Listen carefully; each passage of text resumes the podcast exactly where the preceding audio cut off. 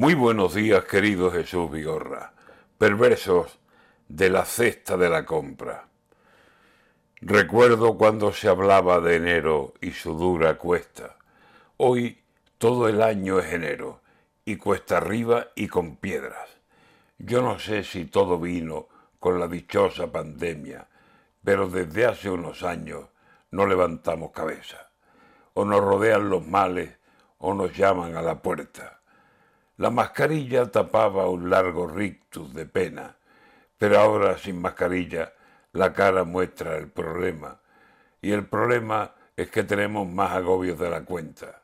El bichito, las vacunas, el COVID con sus secuelas, que a uno les quedó una tos y hay otros que se marean y los hay con culebrinas, en fin, penas y más penas. Ya saben, la luz, el agua, la subida de hipotecas y poco a poco, sin ruido, la subida de la cesta.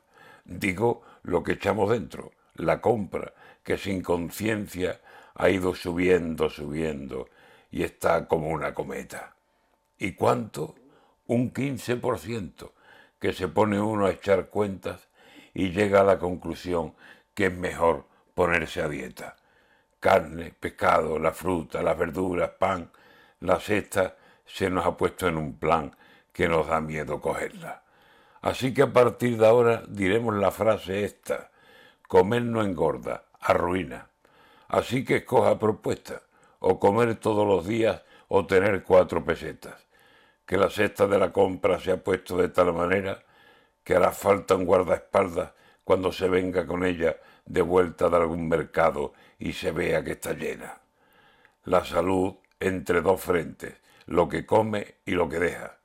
Qué triste que se arruina todo aquello que alimenta.